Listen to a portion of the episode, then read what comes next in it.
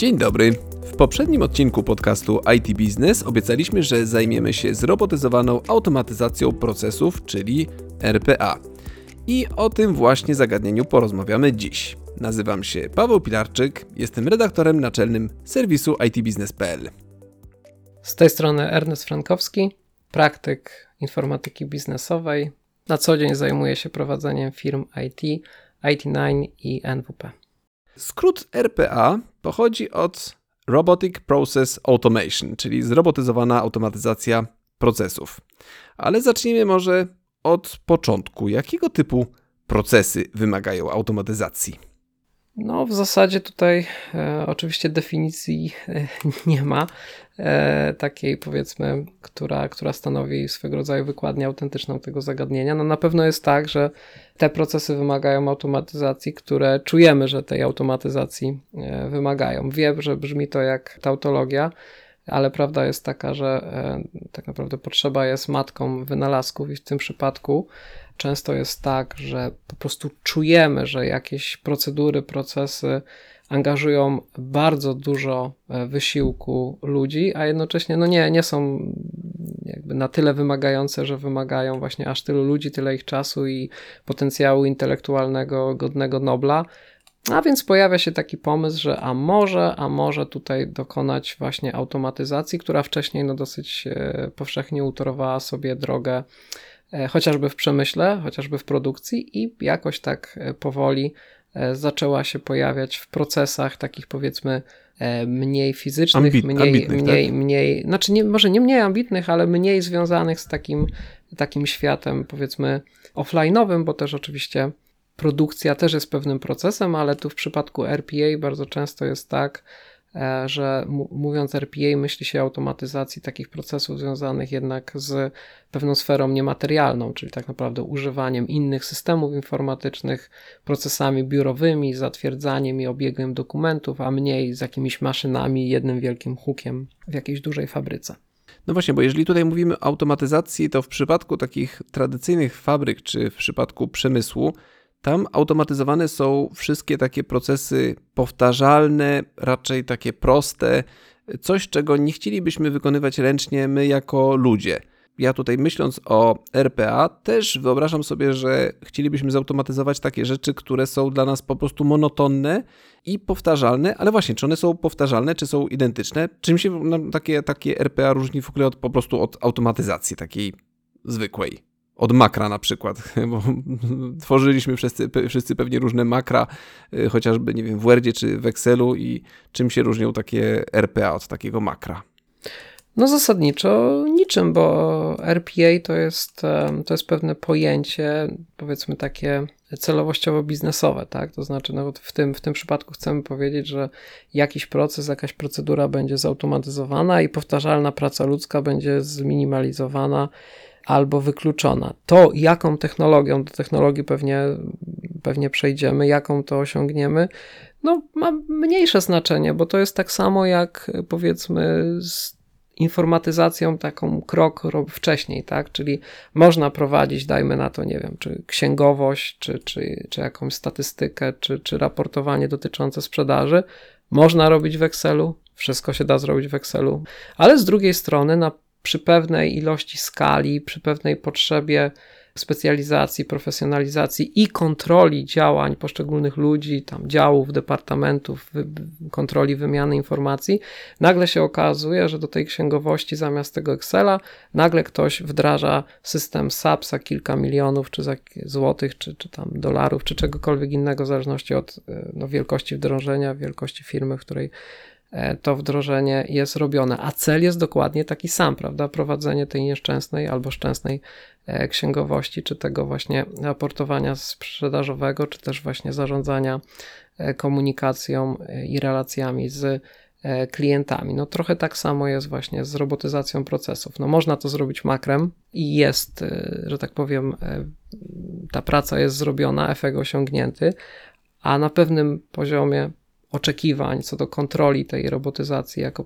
też pewnego procesu biznesowego, elegancji technologii, zarządzalności tą technologią, czy skali tego procesu, który ma być zautomatyzowany, no chcemy wykorzystać takie bardziej profesjonalne, bardziej rozbudowane narzędzie, być może robione, też jakby obsługiwane czy, czy wykorzystywane na potrzeby tej robotyzacji przez ludzi, którzy wyłącznie się tym zajmują. No bo jak powiedziałeś o Makrze, no to, to to jest taki trochę pierwszy etap, że no jest potrzeba, no to szuka się przysłowiowego pana Zdzisława, który powiedzmy, że nie jesteśmy firmą IT, który no generalnie hobbystycznie się tym zajmuje i generalnie robi różne cuda i uchodzi za taki nieoficjalny autorytet. Firma nie chce wydawać pieniędzy na zewnątrz i taki ktoś stworzy makro i nagle się okazuje, że korespondencja jest seryjnie wysyłana e, właśnie e, w sposób zautomatyzowany. Czyli skoro jesteśmy przed świętami, no to na przykład, że chcemy wysłać bardzo dużo kartek świątecznych do, nie wiem, klientów, kooperantów, siedzą jakieś osoby, które setki tych kartek jakoś tam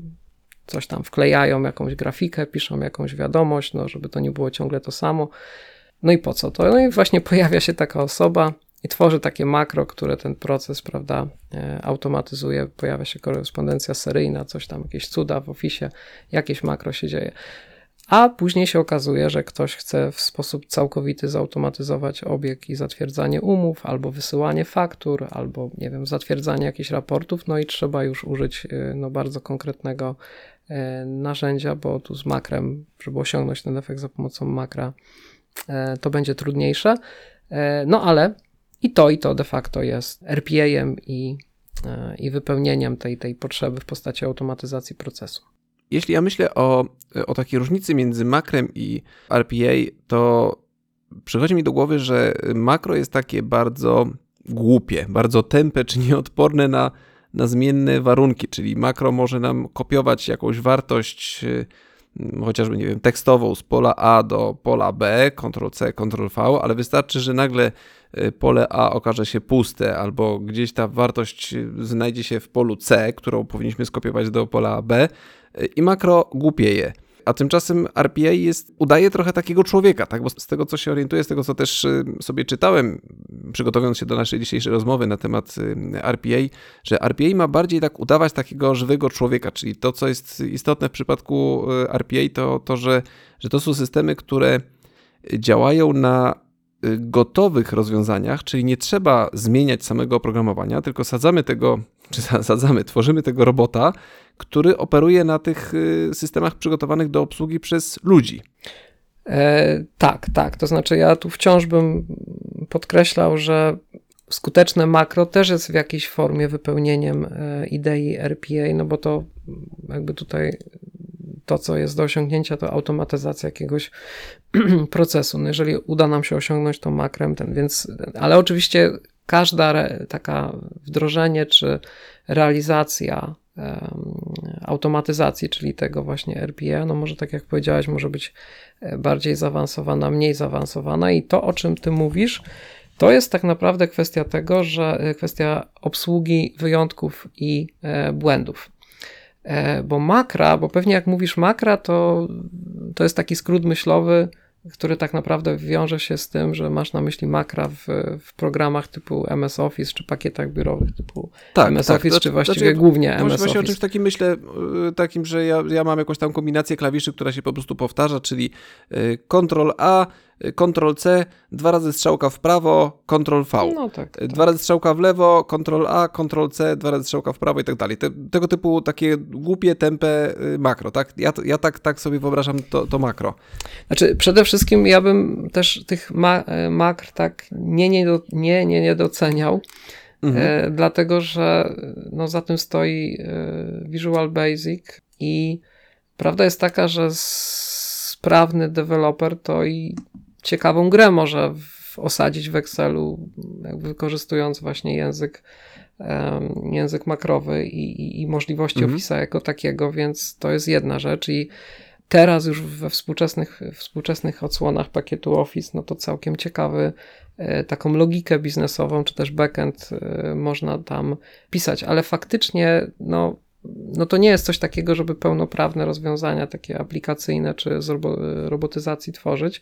I faktycznie mm, też słabością, e, słabością e, makr e, takich osadzonych w pakietach biurowych jest to, że one zajmują się głównie swoim światem, tak? Czyli tam to jest makro, które automatyzuje czynności związane z dokumentami Excela, Worda, PowerPointa i, i, i, i pochodnych i spokrewnionych a taki RPA w rozumieniu framework do tworzenia robotów, które nakłada się na procesy, żeby je zautomatyzować, no to to są takie środowiska, które swoją złożonością prawie dorównują uniwersalnym środowiskom do tworzenia w ogóle oprogramowania, czy nie wiem, Calypso, .NET, frameworki, jakieś takie rzeczy. No może nie aż tak, ale bliżej im na pewno e, już zbliżają się tutaj, aczkolwiek dużo jest takiego wizualnego tworzenia też tej, tej, tej, tej, tej, tej logiki działania tych robotów.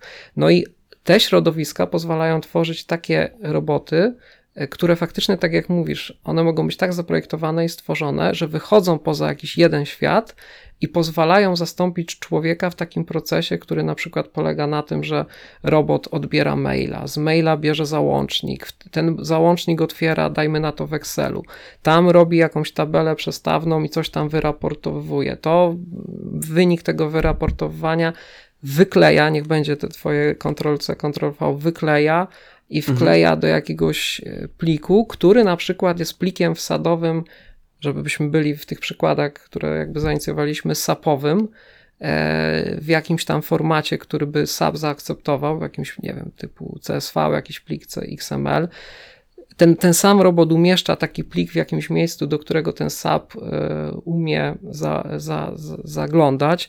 Ten SAP z kolei ten plik co jakiś tam zagląda w to miejsce, zaczytuje i wprowadza księgowania do siebie. Później robot, ten sam robot loguje się na SAPie, do tego SAPa, sprawdza, czy te księgowania poszły dobrze, wie, co ma poprawić, jakby ma jakąś obsługę błędów, jak coś poszło nie tak, coś się zmieniło, to jakoś tam koryguje te księgowania, później powiedzmy je zatwierdza, później zrobi z tego, generuje z tego raport, wysyła jakiemuś człowiekowi do zatwierdzenia, a jak ten człowiek to zatwierdzi, to umieszcza to w CRM-ie i jeszcze wprowadza jakieś informacje, loguje się na jakąś stronę internetową, jakiegoś CMS-a i wprowadza coś do bazy danych, który się kryje za tym CMS-em, a to wyświetla jakaś strona internetowa, którą widzi, widzą tysiące e, klientów tej firmy.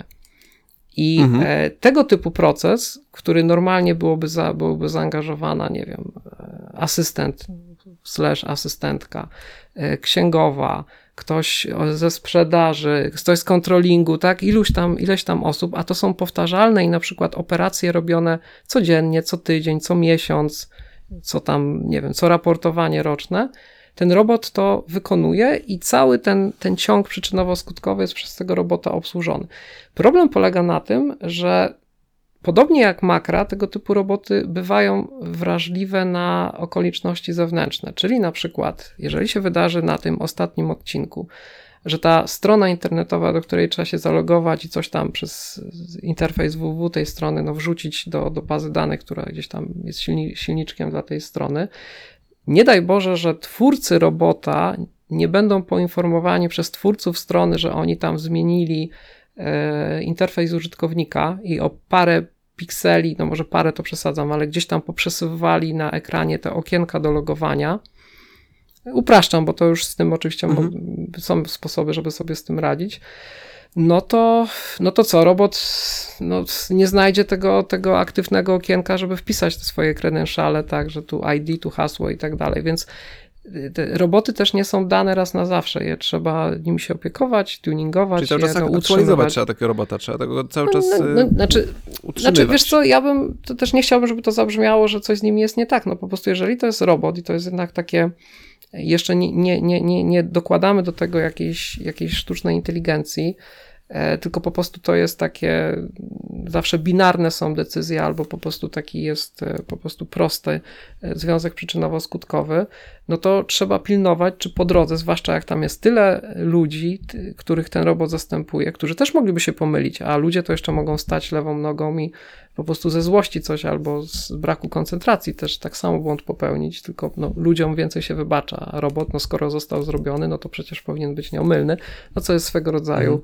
Bzdurą. Od, y, od systemów do zarządzania autonomicznego jazdy samochodem też się wymaga więcej niż od ludzkich kierowców, więc tutaj jest ten sam e, ten sam mm, syndrom, ale no, robot, robot też jest jakimś kawałkiem software'u, który trzeba utrzymywać i e, dokonywać w nim zmian odpowiednio do tego, jak się zmienia środowisko, w którym ten robot działa. I teraz są też takie sytuacje, że ten robot teoretycznie powinien umieć podjąć jakąś decyzję, czyli na przykład dostanie jakiś zestaw danych w Excelu i powiedzmy, że tam te dane są trochę inne, coś merytorycznie się zmienia, e, i, I, robot może, mówiąc brzydko, głupie, zgłupieć. I teraz, i to, czy to jest makro, czy to jest takie klasyczne środowisko RPA-owe, tu e, to tak samo, tak samo skutek jest taki sam. Dlatego dobry twórca takiego robota potrafi zrobić coś takiego, że nawet jak ten robot natnie się na sytuację, co do której nie nauczono go w cudzysłowie, nie nauczono go, jak obsłużyć taką sytuację, to on ma dobrą kontrolę wyjątków i błędów. To znaczy on, aha, no tutaj mnie nikt nie zaprogramował, jak ja mam na to zadziałać, ale tu jest taki user exit i ja mogę się odwołać do użytkownika. Ja mogę y, coś zadziałać, zapytać kogoś, wystawić coś do potwierdzenia w ten sposób, że człowiek mi pomoże, i ja wrócę do przerwanego procesu, a nie, że to się po prostu zatrzyma, rozsypie i trzeba będzie restartować i stracimy kontrolę nad całą tą automatyzacją tego procesu i to wszystko po prostu zginie w jakimś bałaganie. I tu jest największa pole do popisu dla, dla twórców takich klasycznych robotów RPA-owych, właśnie nie mających tych systemów jakiegoś pod, podbudowanych systemami do e, głębokiego uczenia, żeby po prostu dobrze zrobić kontrolę błędów, obsługę wyjątków i takich sytuacji, gdzie robot trafia na input, ze strony procesu albo innego użytkownika, na który nie został zaprojektowany. Jeszcze jedna rzecz, bo, bo trochę zdaję sobie sprawę, że już się zagalopowałem w tym opowiadaniu, ale powiem Ci jeszcze jedną, jedną, jedną ciekawą rzecz. Te roboty RPA-owe mają to do siebie, że dzisiejsza technologia pozwala, żeby, e, żeby łączyć w takim procesie zautomatyzowanym pracę właśnie ludzi i robotów, bo w takim procesie też mogą być sytuacje, kiedy nie da się zaprojektować robota, który sobie poradzi z każdym możliwym e, scenariuszem czy rozwidlaniem scenariusza, a także mogą być procesy newralgiczne i jakieś wrażliwe, gdzie człowiek musi podjąć pewne decyzje. I między innymi robot daje mu wsad do podjęcia tej decyzji, człowiek podejmuje decyzję i później robot dalej prowadzi ten proces w części takiej powtarzalnej, mniej, że tak powiem, wymagającej inwencji twórczej, e, prowadzi dalej. I I to jest siła tej technologii RPA-owej, że to, to nie jest tak, że trzeba znaleźć proces, który nadaje się do automatyzacji w całości, że tam wszystko można zastąpić robotami, znaczy całą pracę ludzką, to może zajść też konwergencja i że człowiek w takich procesach będzie współpracował i koordynował i komunikował się i przekazywał dane, odbierał dane od partnerów w procesie, którymi są nie tylko inni ludzie, ale właśnie też roboty software'owe. I to jest też piękno i potęga tej, tej już rozwiniętej dosyć technologii. Wspomniałeś kilka razy a propos tych robotów, że jest tutaj możliwość wykorzystania sztucznej inteligencji czy głębokiego uczenia maszynowego, ale jak rozumiem, do, do wielu zastosowań nie jest to niezbędne, czyli można spokojnie zbudować takiego robota, który po prostu będzie bardzo rozbudowanym makrem z obsługą różnych wyjątków, z obsługą różnych y, odgałęzień, y, ale tam to będzie tylko i wyłącznie algorytm, który nie będzie zawierał żadnych elementów y, głębokiego uczenia maszynowego no strasznie spłycasz, bo właśnie takie powiedzę, że każdy robot jest chciałbym, chciałbym, żebyś to wyjaśnił. Nie, nie, bo, nie, bo, ale to pamiętajmy, że to jest właśnie, mm, tutaj możemy popaść taką, e, w taką pułapkę, tak samo jak, nie wiem, możemy mówić, że jak e, o pewnym typie samochodów, teren, znaczy o samochodach terenowych mówi się jeepy, tak, czy buty sportowe to adidasy, znaczy, mm, znaczy nie chciałbym, żeby, żebyśmy tutaj zostali z takim poczuciem, że RPA to jakby to jakaś po prostu makro, tak? No pamiętajmy, tak jak jeszcze raz, że biorąc pod uwagę naszych, naszych słuchaczy, no to prawdopodobnie tak jak tobie, makro się kojarzy z Office'em. Mhm, makro tak. kojarzy tak. się z Office'em, a to jest trochę krzywdzące, bo dobre, dobra implementacja technologii RPA-owej, y, właśnie wprowadzenie robota, to, to bardzo dobrze powiedziałeś. Taki robot software'owy to jest coś takiego, co jest on the top czegoś, tak? I to coś to jest cały zestaw systemów, tak? Taki robot operuje podobnie jak człowiek, właśnie korzystając tu z Office'a, tu z poczty, tu, tu jakieś PDFy przekształca czy przesyła, tu do kogoś wysyła maile, tu loguje się do systemu ERP, tu do CRM-a, a tutaj tworzy świąteczną kartkę. To jest poziom wyżej niż operowanie automatyzacji w samym Office, a to jest istota makra, prawda? Makro mhm. działa w swoim środowisku, a RPA taki klasyczny to jest robot, który działa w, w jakby w takim środowisku systemów, gdzie może być, e, gdzie obsługuje, podobnie jak człowiek, który dociera do systemów przez interfejsy graficzne czy linie poleceń, wiersze poleceń, który jednocześnie potrafi pracować na systemach od 10 producentów. To, mhm. bo, bo, bo jak to sprowadzimy do makra, to myślę, że połowa naszych słuchaczy stwierdzi, że te RPE to do niczego im się nie przydadzą, bo jak to makra, no to wiedzą, co to jest makra, a Rozumiesz, nie? To jest taki. Tak, tak. tak. Znaczy, znaczy, raczej, raczej, raczej ja te, też nie chciałem tutaj wiązać tego makra z, konkretnie z jakąś z konkretną aplikacją, z, ze wspomnianym przez ciebie, nie wiem, Excelem chociażby.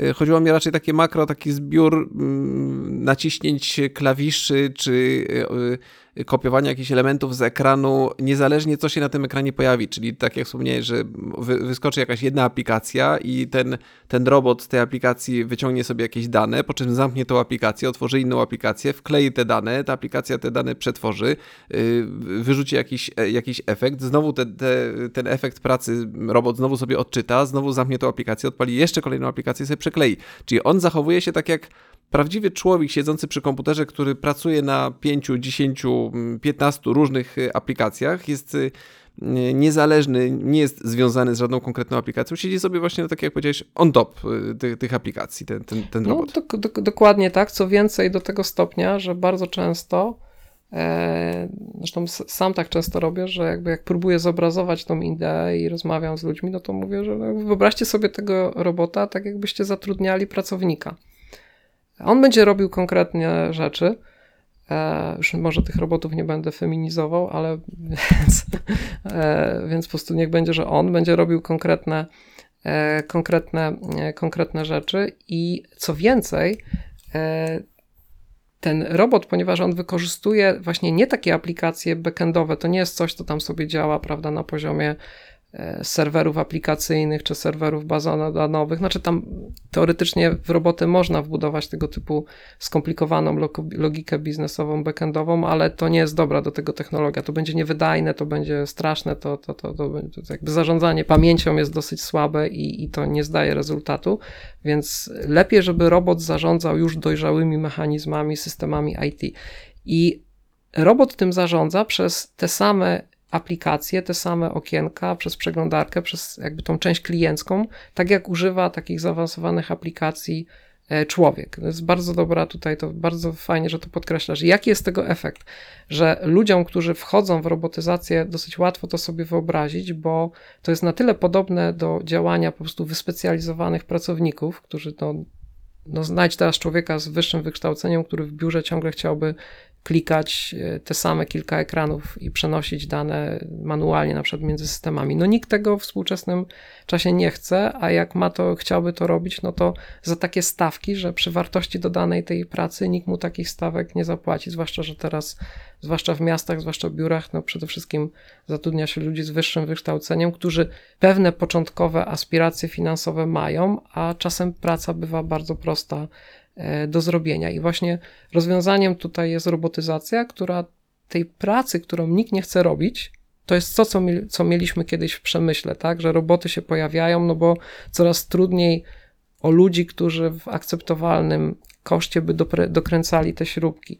To samo się pojawia na rynkach pracy, w, w zawodach w społeczeństwach, które stają się coraz bardziej zamożne w takich zawodach, powiedzmy, mniej prestiżowych, gdzie nagle rynek zaczyna e, ściągać do wypełniania tych prac emigrantów tak z innych części świata, a oni później jak się wzbogacają, też opuszczają to miejsca i przychodzą kolejni, albo robi się robotyzację, prawda?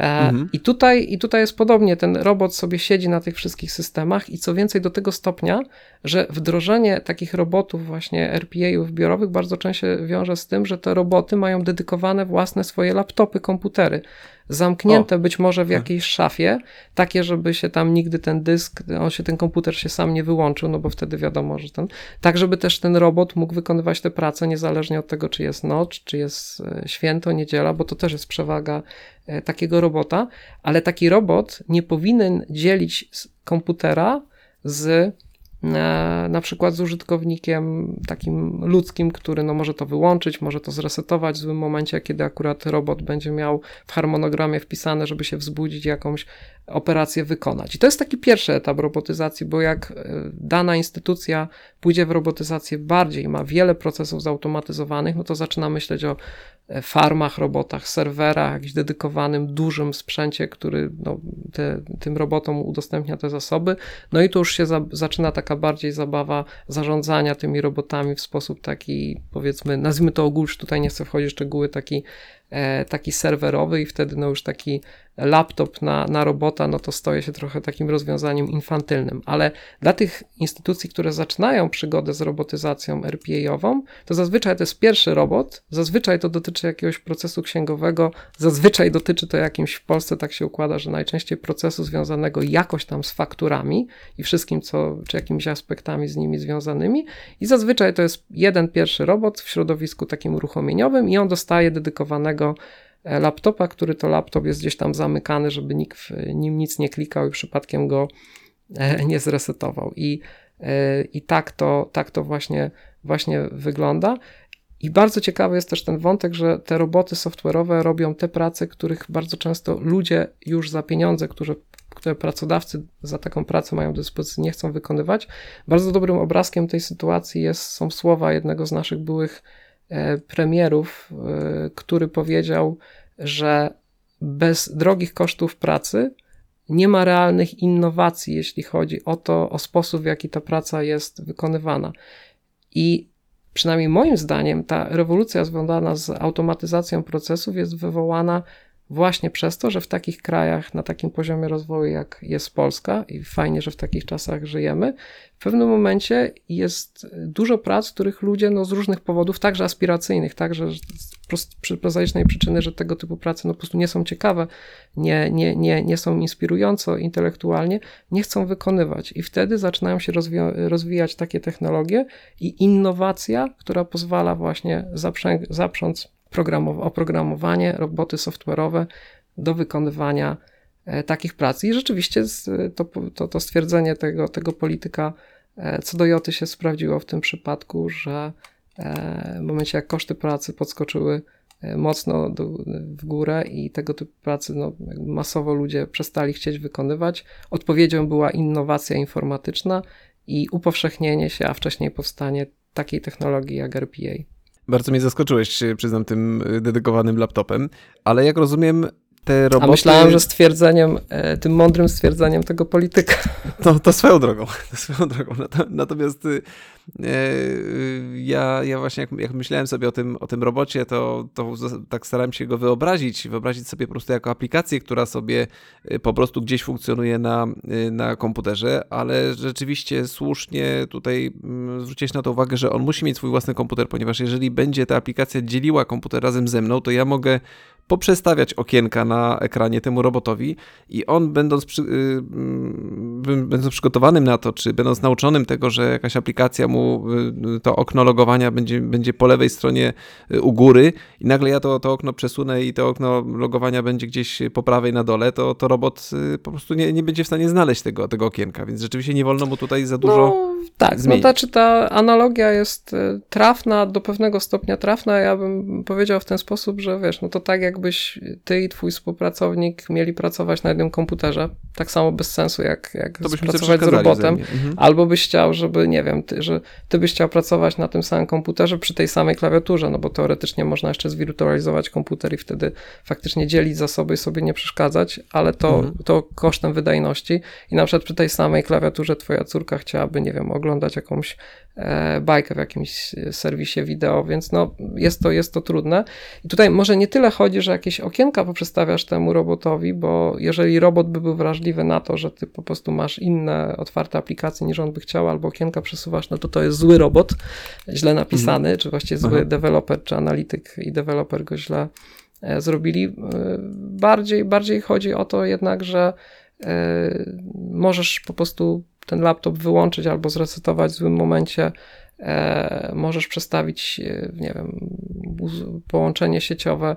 E, też może być tak, że to, co robi, robot wykonuje, jest na tyle zasobożerne, ty wykonujesz coś zasobożernego, że efekt jest taki, że żadna z waszych prac się no, nie wykona porządnie albo w jakimś takim akceptowalnym akceptowalnym czasie.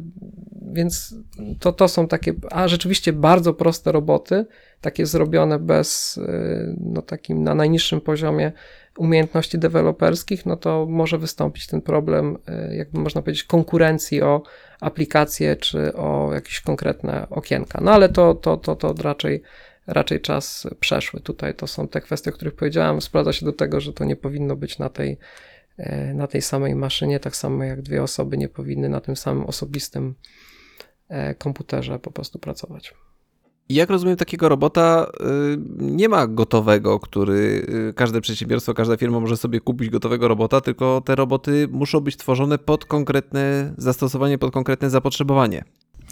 Tak, zgadza się. To wynika z tego, że no, każda firma, nawet jeżeli używa, już niech będzie, że używa tego jakiegoś CRM-a, tego, ten jakiś znany system finansowo-księgowy i tego Excela, to jednak te rzeczy są na tyle złożone, nawet taki Excel, że można ich używać na nieskończoną liczbę sposobów. Procesy są też bardzo różne i nawet ten sam efekt jest realizowany ba w, każdym, w, ka w każdej jednostce czy departamencie tej samej firmy, może być inaczej realizowany, no więc y, faktycznie to jest tak, że można mieć jakąś logikę i wielu deweloperów może powiedzieć, że no mają takiego prawie gotowego robota, no ale właśnie to, to prawie jest y, kluczem, no bo o ile nie zgodzimy się na to, albo nie mamy dokładnie takiego procesu, do którego ten robot został zrobiony, albo się nie dostosujemy do tego procesu, to zawsze mniejszy, a zazwyczaj większy sposób, e, e, zakres kustomizacji, dostosowania robota do tego, co jest u nas w naszym procesie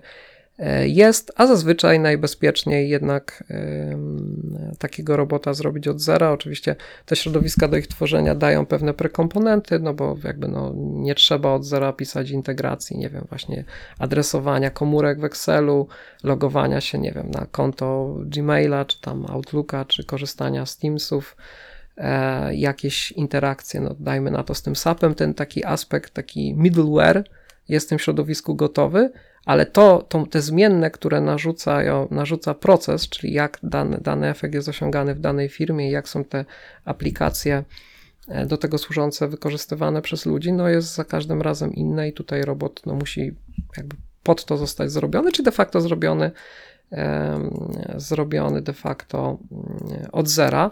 Jest jeszcze też jeden bardzo ciekawy aspekt, bo my cały czas mówimy o automatyzacji procesów, ale tu sam prosiłeś, żeby dotknąć takiego wątku e, BPS-u, czy tam ten dłuższy skrót BP.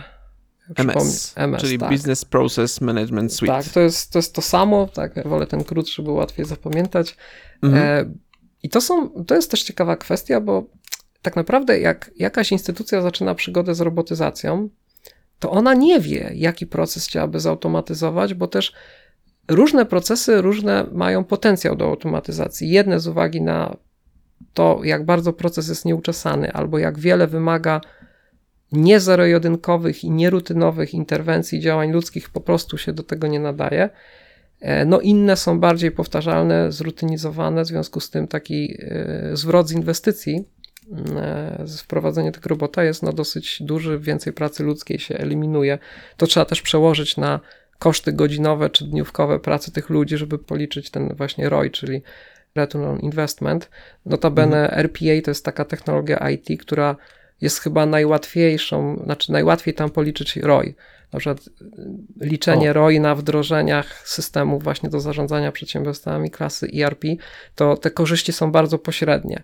Bardzo rzadko zdarza się złożona technologia IT, e, taka mająca zastosowania w biznesie, która w sposób tak bezpośredni pozwala to ROI policzyć. No, bierzemy pracę ludzką, którą, jakby, na którą zaczyna, za którą odpowiada zaczynać robot, wyceniamy pracę tych ludzi, no to jest no w sposób oczywisty dosyć proste i wiemy, po jakim czasie inwestycja w tego robota nam się, nam, nam się zwróci. A oczywiście tych ludzi kierujemy do bardziej zaawansowanych zadań, których ze swojego intuicji, umysłu i jakby zdolności do nieszablonowego działania e, no, będą mogli się ci, te, te osoby bardziej, e, bardziej wykazać. Więc każda taka przygoda z robotyzacją zazwyczaj, bo każdy ma poczucie no szukamy y, oszczędności wewnętrznych, to zróbmy robotyzację, bo to jest modne, dużo się tym mówi, ale co zrobotyzować? Nie wiemy, no bo jak skąd mamy wiedzieć, skoro nigdy się nad tym nie zastanawialiśmy co, więc no zazwyczaj zaczyna się od analizy procesów, żeby je pomapować, jak one wyglądają, bo zazwyczaj nikt też nie robi na bieżąco dokumentacji procesów, tak samo jak nikt na bieżąco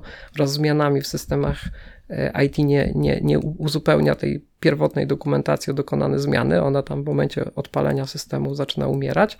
Tak samo jest z procesami, więc mapuje się procesy i patrzy się właśnie, czy one spełniają takie warunki do robotyzacji, czyli czy tam jest dużo rutynowych, powtarzalnych działań robionych przez dużo ludzi i w związku z tym ROI jest duże, a takie, że tak powiem, value added dla biznesu jest w subiektywnym czy obiektywnym poczuciu jest, e, jest duże. No i liczy się to, sprawdza, no i wybiera proces, który ROI daje najszybsze możliwe do zrealizowania, do osiągnięcia już po wdrożeniu tych, tych robotów. Tylko z takiej analizy zazwyczaj się okazuje, że e, próba automatyzowania procesu as czyli tak jak one zostały zmapowane, to jest bez sensu, bo te procesy najczęściej narosły takimi nielogicznościami, takimi jakimiś ślepymi zaułkami, nieefektywnościami, e, krokami, które są niepotrzebne, dublują się niepotrzebnymi decyzjami, ten, że tak naprawdę okazuje się, że najpierw trzeba ten proces na nowo przemyśleć, na, na nowo zamodelować, uprościć, zaprojektować te kroki,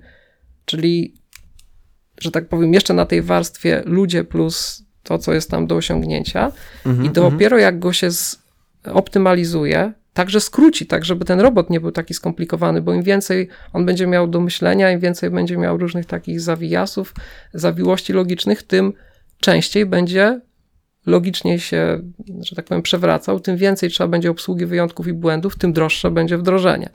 Więc najpierw się modyfikuje i optymalizuje proces, i to jest BPMS, i to, to, jest, e, to jest właśnie to modelowanie procesów, że najpierw optymalizujemy proces, i na takie uporządkowane podwórko dopiero nakładamy robotyzację. Więc to a propos naszej poprzedniej rozmowy, modelowanie procesów i automatyzacja procesów to nie są dwie te same rzeczy.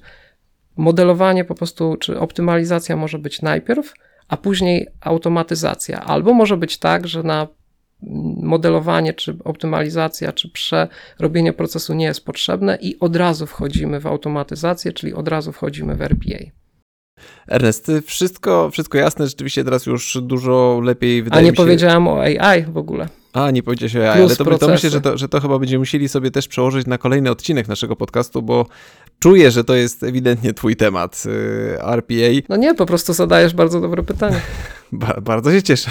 Chcia chciałbym też, też trochę lepiej zrozumieć tę technologię no, i mam nadzieję, że nasi słuchacze dzięki również y, i tym moim pytaniom, które ja trochę zadaję tak w ich imieniu, E, mam nadzieję, że też e, pozwoli im to lepiej zrozumieć to RPA i też zastanowić się, czy mogą tego typu rozwiązanie zastosować e, w swoim biznesie czy w swoim przedsiębiorstwie. Ale tutaj mamy jeszcze dużo innych tematów, które możemy pociągnąć w kolejnych odcinkach podcastu. Myślę, że teraz już ten wstęp do, do RPA możemy chyba już zakończyć i. Na pewno powinniśmy wracać, ta technologia też się rozwija i na pewno trochę opowiedzieć, porozmawiać sobie o połączeniu tego z AI-em bardzo ciekawy temat, też zachęcam Cię, żebyśmy w sumie razem rozważyli, czy nie warto też poświęcić jednego odcinka na takie, na takie kombo właśnie. Zdecydowanie. Jak już będziemy po nagraniach związanych z AI-em. zdecydowanie, taki. zdecydowanie. I też, też zachęcamy bardzo y, słuchaczy do tego, żeby nam podrzucali takie sugestie swoje, o czym chcieliby właśnie posłuchać w kontekście na, na przykład chociażby właśnie wspomnianego RPA ale tymczasem już y, kończymy ten odcinek podcastu. Y, bardzo Wam dziękujemy za to, że słuchaliście ten odcinek do końca. Wyszedł nam troszeczkę dłuższy niż y, poprzednie cztery odcinki, ale mamy nadzieję, że było ciekawie. Jeżeli tematyka wykorzystania takiej technologii w biznesie jest dla Was interesująca, gorąco zachęcamy Was do subskrypcji podcastu IT Business w aplikacji, z której korzystacie na co dzień do słuchania podcastów. I czekamy bardzo na Wasze komentarze. Dziękujemy bardzo za słuchanie. Dziękuję Ernest za ciekawą dyskusję. Dziękuję również. I do usłyszenia. Cześć Paweł, dziękuję.